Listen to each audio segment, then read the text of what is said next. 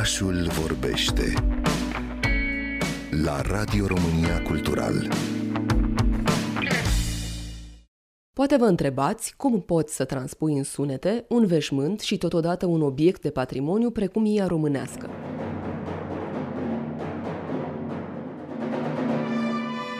Aceasta a fost provocarea pe care a acceptat-o compozitorul Dan Dediu când i s-a propus să creeze muzica pentru spectacolul realizat de coregraful Gigi Căciuleanu, Povestea ei.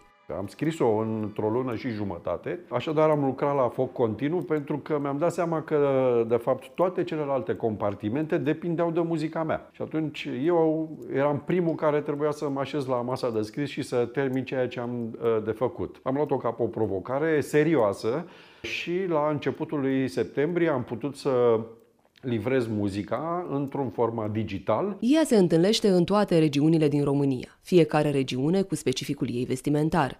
Așa că Dan Dediu a căutat câte un sunet specific fiecarei regiuni și a compus o lucrare contemporană originală, pe deplin recognoscibilă ca venind de la noi, care spune povestea acestui simbol tradițional.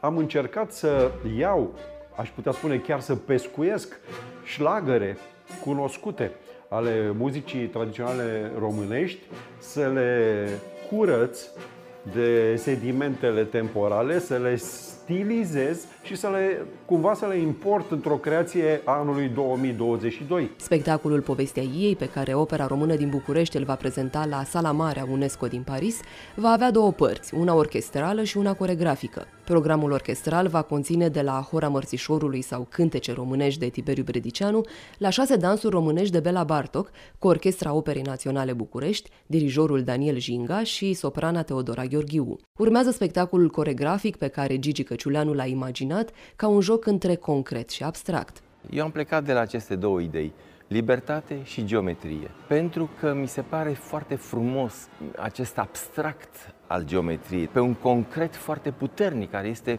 ea, care atinge sânul, care atinge pieptul femeii, pieptul omului. Deci, pe undeva, acest, această pulsație m-a interesat foarte mult, care să alimenteze și geometria și libertatea de mișcare. În această piesă nu m-a interesat o poveste a cămășii, o poveste a iei, mai mult decât atât, mai multe povești.